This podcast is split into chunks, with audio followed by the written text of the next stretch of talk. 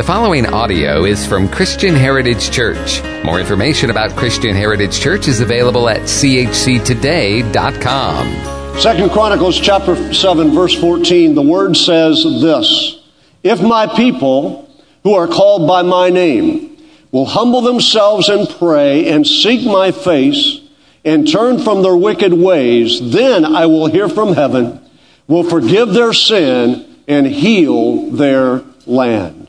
Father, I pray this morning that those words would ring true in the heart of every individual gathered in this room.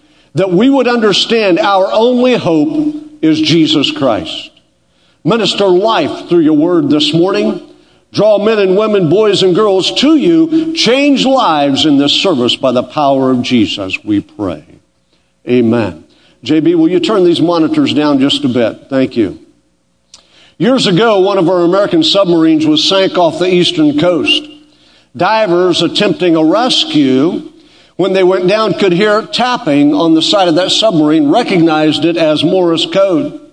The message that was being tapped out was this Is there any hope? Is there any hope? I believe that that's the question that's being asked for America today. Is there any hope for our nation? And for the future of our nation. President George Washington said it would be impossible to govern rightly without God and the Bible. President John Adams said it would be impossible to govern without God and the Ten Commandments. The Pilgrim Charter of 1620 states that its purpose was to advance the enlargement of Christianity to the glory of God Almighty. In 1632, when Maryland was chartered as a colony, they wrote, We are motivated with pious zeal for extending the Christian religion. Andrew Jackson, the seventh president of the United States, declared, The Bible is the rock upon which our republic rests. God has blessed America for 239 years because we have been founded on the principles and the promises of the Word of God. Don't let some secularist tell you anything different. Don't let some secularist tell you that America did not have a Christian spiritual beginning. America, in fact, was born out of revival. Today, for the next few moments, we're going to hear from a few of those great men who laid the foundation for our country firmly on the Word of God. First, let's hear from Patrick Henry. It cannot be emphasized too strongly or too often that this great nation was founded by religionists, but by Christians. Not on religions, but on the gospel of Jesus Christ. For this very reason, people of the faith have been afforded asylum, prosperity, and freedom of worship here. Benjamin Franklin. In the beginning of the contest with Britain, we were, we were sensible of danger. We had daily prayers in this room for divine protection. Our prayers, sir, we heard and they were graciously answered. I have lived a long time and a long time, and the longer I live, the more convincing proofs I see of this truth that God governs in the affairs of man. And if a sparrow cannot fall to the ground without his notice, it is probable that an empire, is it probable that an empire can rise without his aid? I therefore beg to leave to move that henceforth prayers imploring the assistance of heaven and its blessings and our deliberation be held in this assembly every morning, and that and that one or more of the clergy of the city be requested to officiate in that service. And George Washington. The blessing and protection of heaven are at all times necessary, but especially in times of public distress and danger. The general hopes and trusts that every officer and man will endeavor to live and act as he becomes a Christian soldier defending the dearest rights and liberties of his country. I now make it my earnest prayer that God would most graciously be pleased to dispose us all to do justice, to love mercy, and to demean ourselves with that charity, humility, and pacific temper of the mind, which were the characteristics of the divine author of our blessed religion. Of the 56 signers of the Declaration of Independence, Few were long to survive. Five were captured by the British as traitors, tortured before they died. Twelve had their homes ransacked and burned. Two lost sons in the Revolutionary Army, and another two had sons captured. Although few of them benefited from their bravery and most lost most everything, no one recanted his original Declaration of Independence. These men were courageous, valiant, brave, and because of them and others, we have the privilege today of being here and living in what is still the greatest country in the world. As we said today, it marks the 239th birthday of America. And we continue to be the longest ongoing constitutional republic in the history of the world. We need to understand that the blessings that we enjoy are not by chance or accidental. They are blessings of God. To see the turmoil in other nations, their struggles, their revolutions, yet to see stability, blessing here in America, we ask, how has this been achieved? Was it the basis? What was the basis of American independence? John Adams said it this way. The general principles on which the fathers achieved independence were the general principles of Christianity. Preserving American liberty under, first depends upon us understanding the foundations upon which our country was built, and then preserving those principles upon which it was founded. Woodrow Wilson once declared, A nation which does not remember what it was yesterday does not know what it is today or what it's trying to do tomorrow. Psalm 44 1 says, We have heard with our ears, O God. Our fathers have told you what you did in days long ago. The trouble with America is we've stopped hearing from our fathers. We've stopped remembering what God did in their lives long ago. It's amazing how quickly our allegiance can actually change. I heard this story some time ago about a woman whose husband had died, and so she sent an obituary to the newspaper that was four pages long. They called her and said, well, you need to know it's 25 cents a word. And she was outraged. I can't believe that. That's unbelievable. And so finally she said, after she got over that initial outrage, was, all right, just say John Doe died. And then they said, well, ma'am, there's a minimum of seven words. She was outraged again. And she said, all right, say John Doe died, Chevy pickup for sale.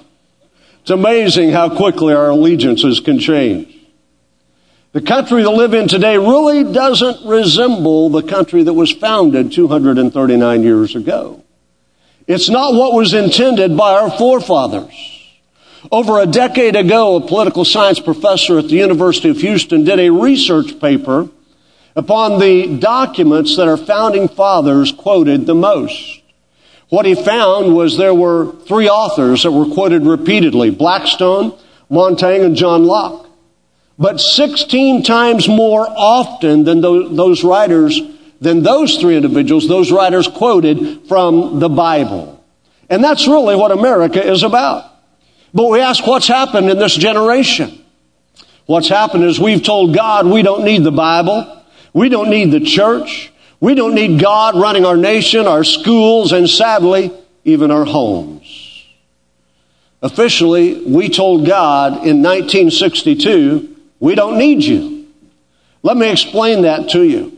In 1962, a simple prayer was uttered every morning at the beginning of the school day. I'm going to read it to you. It says, Almighty God, we acknowledge our dependence upon Thee. We beg Thy blessings upon us, our parents, our teachers, and our country. Very simple, very straightforward. What's significant about that prayer is that it was a very simple prayer. It only acknowledges God one time. It doesn't even mention the name of Jesus. Yet on June 25th, 1962, the case of Engel versus Vitale was ruled by the Supreme Court and they declared this prayer had to be removed from public schools. Despite the fact that our own Declaration of Independence mentions God on four separate occasions. But based on the decision of the Supreme Court, prayer was in fact removed from our public schools. Hosea chapter 8 verse 7 says these words, they sow the wind and they reap the whirlwind. The question we have to ask ourselves today is what are we reaping as a result of our sowing? What are we reaping as a result of that one decision? What is the price we're paying? Notice with me in that prayer there were four areas that were mentioned. I want you to consider that four areas of blessing were prayed for each time that prayer was uttered. Dealt with our youth, it dealt with our families, it dealt with our education, and it dealt with our nation. So let's stop for just a moment and think about what's happened in those four areas since 1962. First and foremost, prior to 1962, teen pregnancy had remained relatively stable.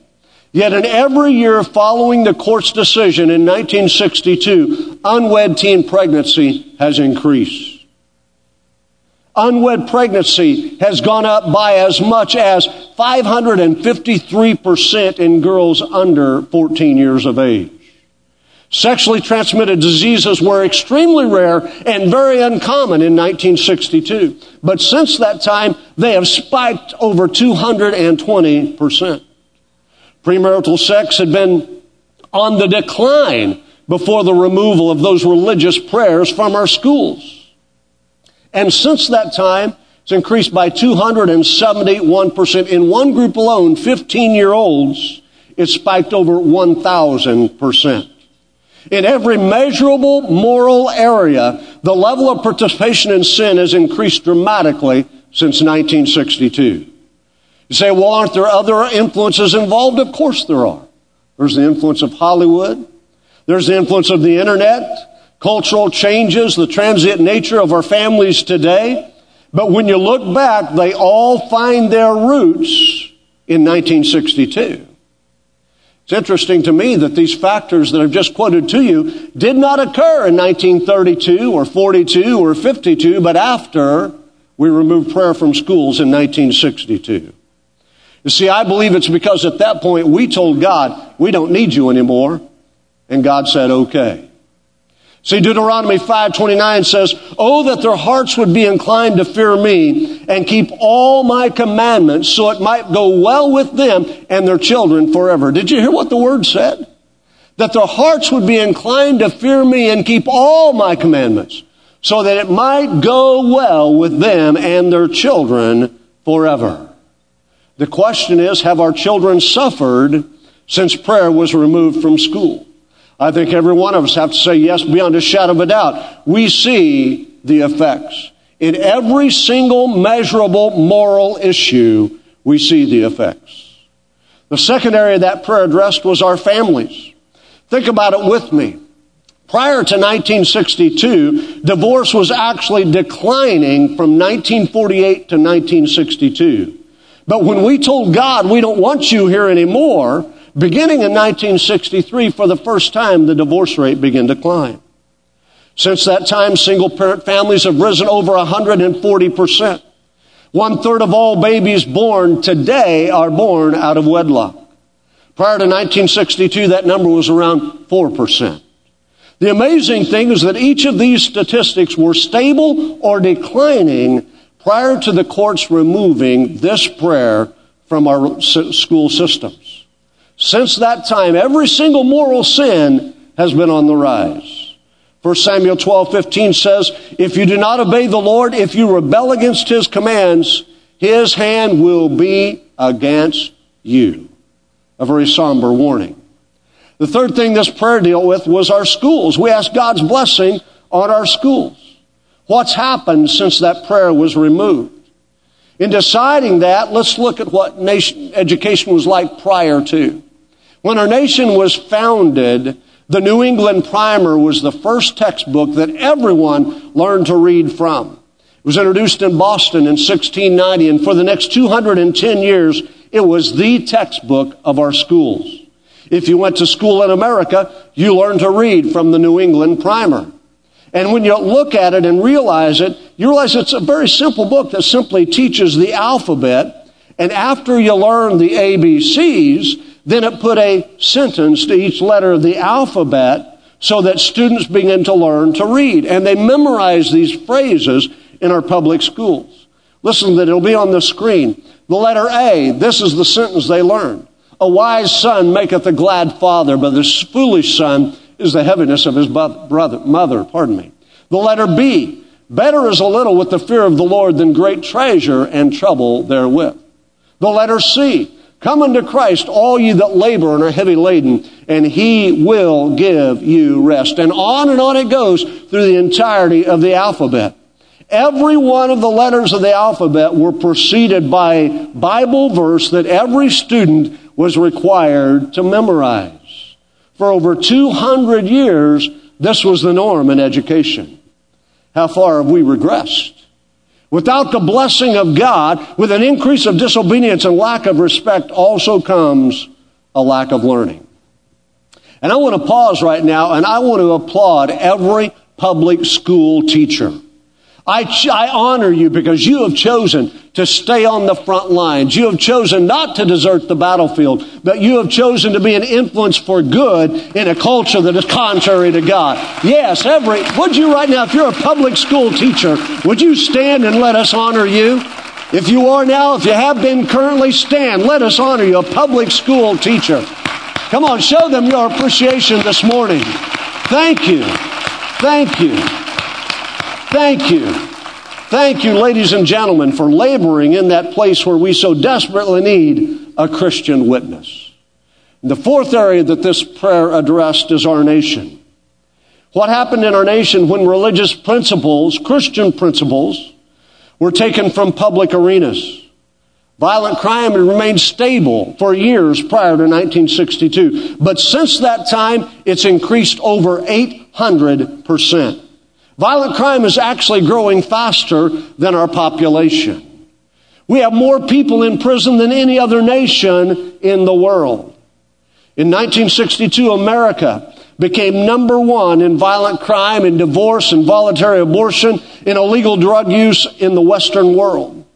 Teenage pregnancy and illiteracy also began to rise at that period in time. And when we call, when we call for more jails and more juvenile detention centers, the reality is it's not going to work because we're fighting a spiritual battle. And until we reach the youth of our nation, the people of our nation, with the gospel of Jesus Christ, until we invite God back into our hearts, back into our lives, back into our homes, back into our schools, back into our government, nothing is going to change. Fighting a losing battle. You see, Christianity really doesn't stop crime. It rather changes the heart and crime, because it comes out of the heart, ends because of that change in hearts. Don't misunderstand me. Religion can't change anything, but the power of Jesus Christ through the cross and by His resurrection can change everything and anyone if we will but call on Him again. You see, if we don't address the heart issue, we'll never address the issues that are so rampant in our society. Christian teachings and principles are essential to see a turn in our society and a turn in our nation, calling men and women back to God. So we sit here this morning and we have options. So many believers have chosen just to simply wring their hands in desperation. Oh, I remember when things were so much different and so much better. I remember when America had a different face and a different look and a different direction. Rather than coming to the throne of God with the power of intercessory prayer, we simply moan and groan and complain. It's time for the church of Jesus Christ to shut its mouth and to lift its eyes and begin calling on the God of the heavens once again to visit us in America, to revive us as a church and as a nation. See, so often we've been told it's okay for you to be Christians as long as you do it inside your four walls. Don't bring it to the workplace. Don't bring it to the marketplace. Don't bring it to the social theater. But I've come to tell you today, I'm looking for an army. I'm looking for an army of believers who will no longer lay down, who will no longer be silent, who will no longer give up, but will stand to their feet and say, we are the army of God. We have the word of life. We know what will change change men and women, and we will not be silent. We will be the church of Jesus Christ, for it is the only answer to our world today. Throughout history, men and women have risen to be voices into America. Men and women have risen to speak truth into America, to bring direction to our nation. And I want you to hear from one of those voices today, Dr. Martin Luther King Jr. I have a dream that one day this nation will rise up to its true meaning of its creed.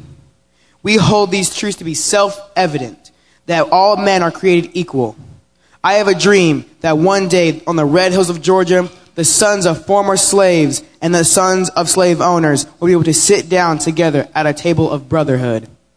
I have a dream that my four little children will one day live in a nation where they will not be judged by the color of their skin, but by the content of their character. Once again, our nation is being torn apart by racism. Can I tell you that is nothing more than an attack of the enemy? You and I in the Church of Jesus Christ need to recognize you may be black, I may be white, I may be Native American, you may be uh, Asian American, it doesn't really matter your roots or the color of your skin. What matters is are you under the blood of Jesus Christ? Have you knelt, knelt at the cross of Jesus Christ? For you see, at the cross, I don't care what the media tells you, at the cross, we are all equal. There is no race, there is no color, there is no segregation in the cross of Jesus Christ. And I have come today to challenge this church to stand up in this community and say, we will not tolerate nor be a part of any racial incidents or racial violence. We are going to stand for the cross of Jesus Christ. Because all men, according to our Bill of Rights, are created equal. That's a statement birthed in the heart of God. Every one of us need to breathe that in. We need to settle that in our spirit that we are all created equal. And when we come through the blood of Jesus Christ, oh, hear me, we're no longer black and white, Asian or Hispanic, but we are blood bought, born again, children of the Most High God. Royal blood flows through our veins. We name the name of the same Savior. We have the same Father. Jesus Christ is our brother, and our destiny is the same for for every one of us. It's time for us to come back once again and remember the cross of Jesus Christ. Is there any hope for America? The only hope for America is for the church once again to become the church of Jesus Christ. It's not going to happen through political pundits. It's not going to happen through politicians.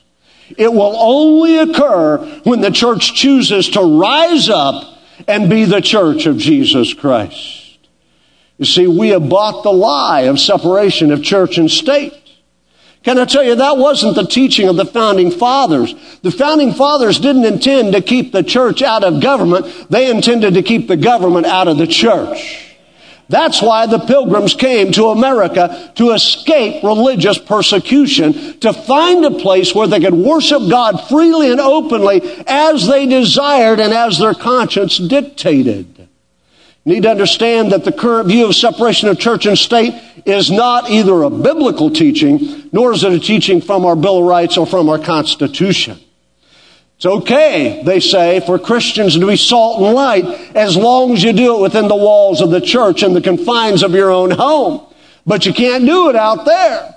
Can I tell you that is absolutely opposed to the word of the living God? Because the word says, go ye into all the world and make disciples. You can't do that sitting in these four walls.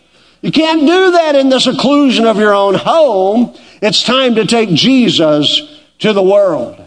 Proverbs 18:1 says, "A man who isolates himself seeks his own desires. He rages against all wise judgment." Do you hear what I'm saying to you this morning? It's time for the church to stand up.